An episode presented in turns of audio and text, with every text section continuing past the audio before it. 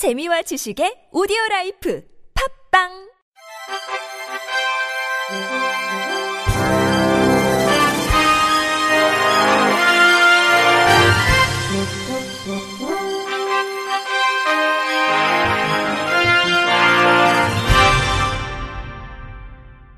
청취자 여러분 안녕하십니까? 5월 25일 금요일 KBIC에서 전해드리는 생활 뉴스입니다.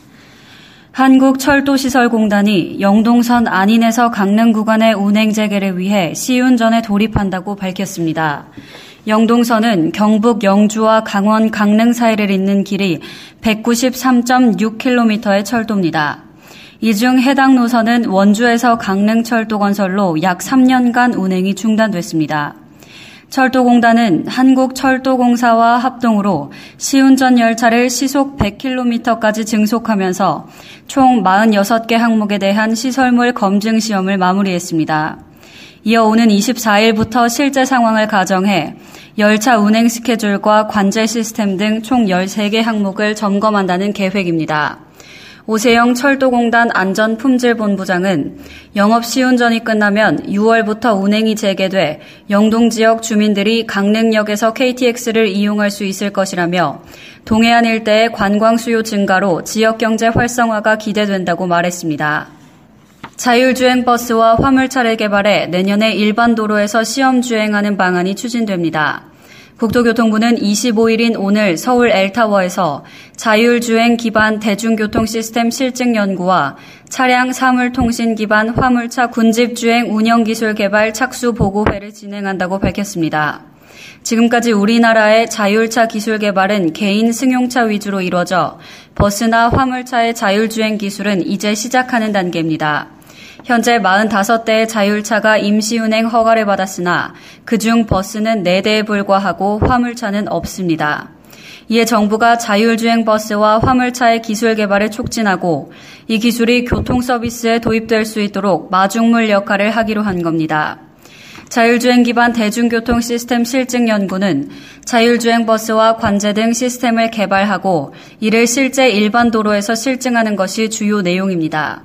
신호등과 횡단보도, 보행자 등을 인식할 수 있고 안전한 승하차가 가능한 자율주행 버스를 제작합니다. 실시간 통신으로 현장 인프라와 연계해 이용객의 호출과 혼잡도에 따라 최적 주행 경로를 생성하는 대중교통 시스템도 개발됩니다. 국토부는 올해 자율주행 버스와 시스템의 설계를 거쳐 내년에 소형 버스 두 대를 제작해 시험 운행을 할 예정입니다. 이를 단계적으로 확대해 2021년까지는 8대 이상의 소형, 중대형 자율주행 버스를 시험 운행할 계획입니다.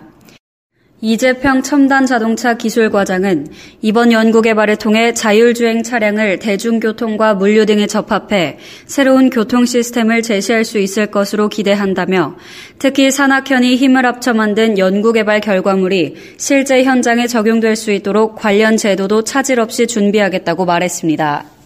마트에서 흔히 쓰는 영수증을 맨손으로 만지는 것만으로도 인체에 유해한 환경 호르몬의 일종인 비스페놀 A의 체내 농도가 두 배 수준으로 높아진다는 연구 결과가 나왔습니다.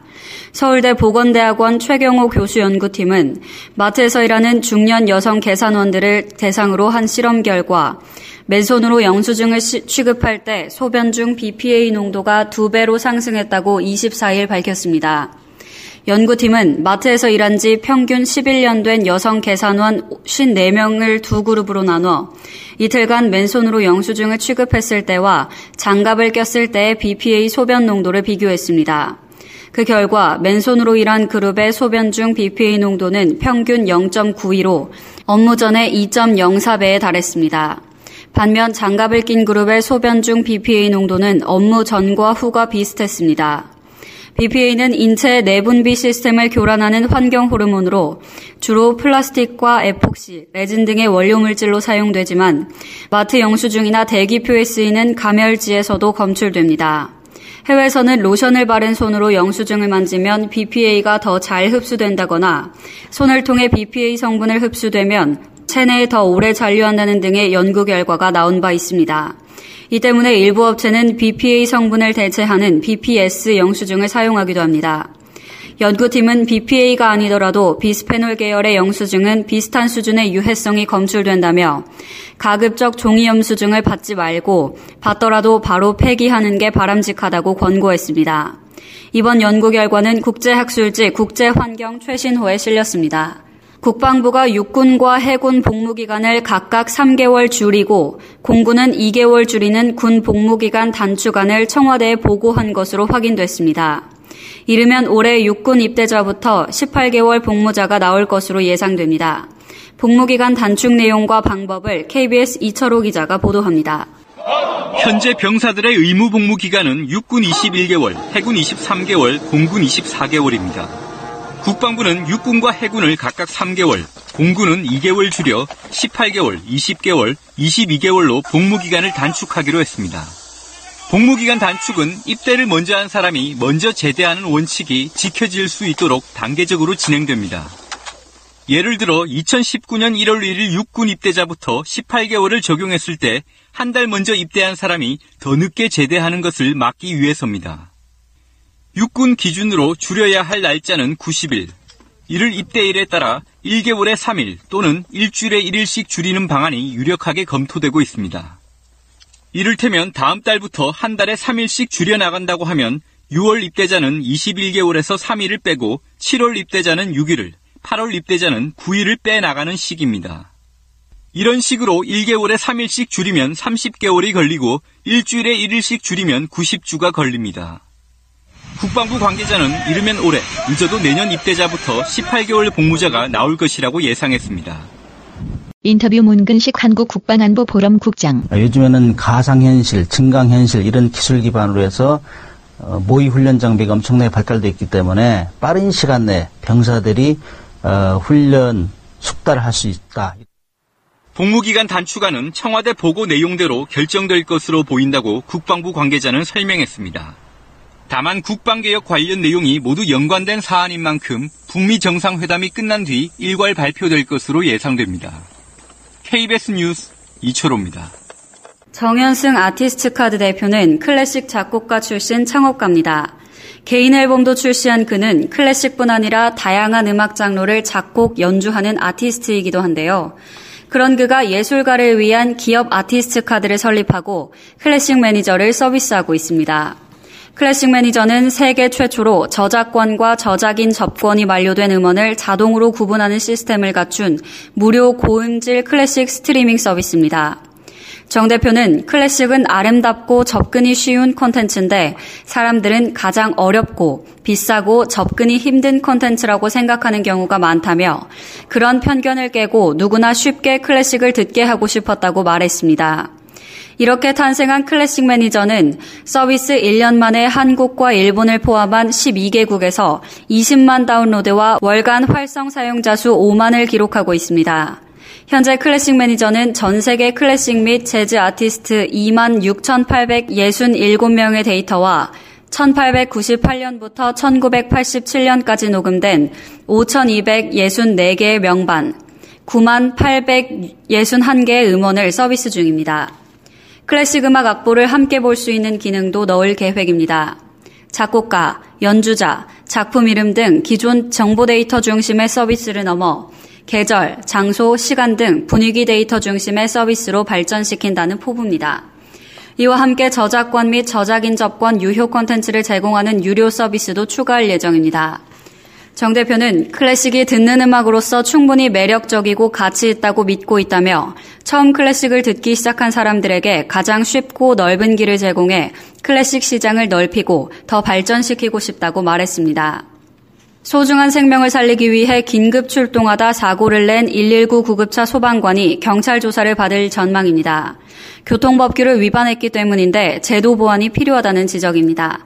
YTN 이상곤 기자가 보도합니다. 119 구급차가 도로 위에 넘어져 있습니다.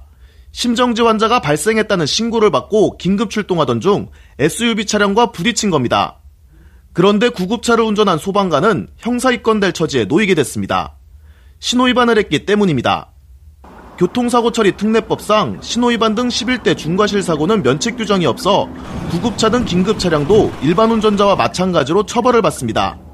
1분 1초를 다투는 긴급 상황에서 불가피하게 사고가 날 가능성이 크지만 이를 보완해줄 제도적 장치는 부족한 게 현실입니다. 최근 4년 동안 119 구급차 교통사고 건수는 한 해 평균 245건, 이중 교통법규 위반 등으로 인한 구급차 과실 비율은 75%에 이릅니다. 긴급 출동 상황에서 법규를 위반할 수밖에 없는 상황이다 보니 소방관들이 갖는 심리적 압박감이나 부담감은 클 수밖에 없습니다.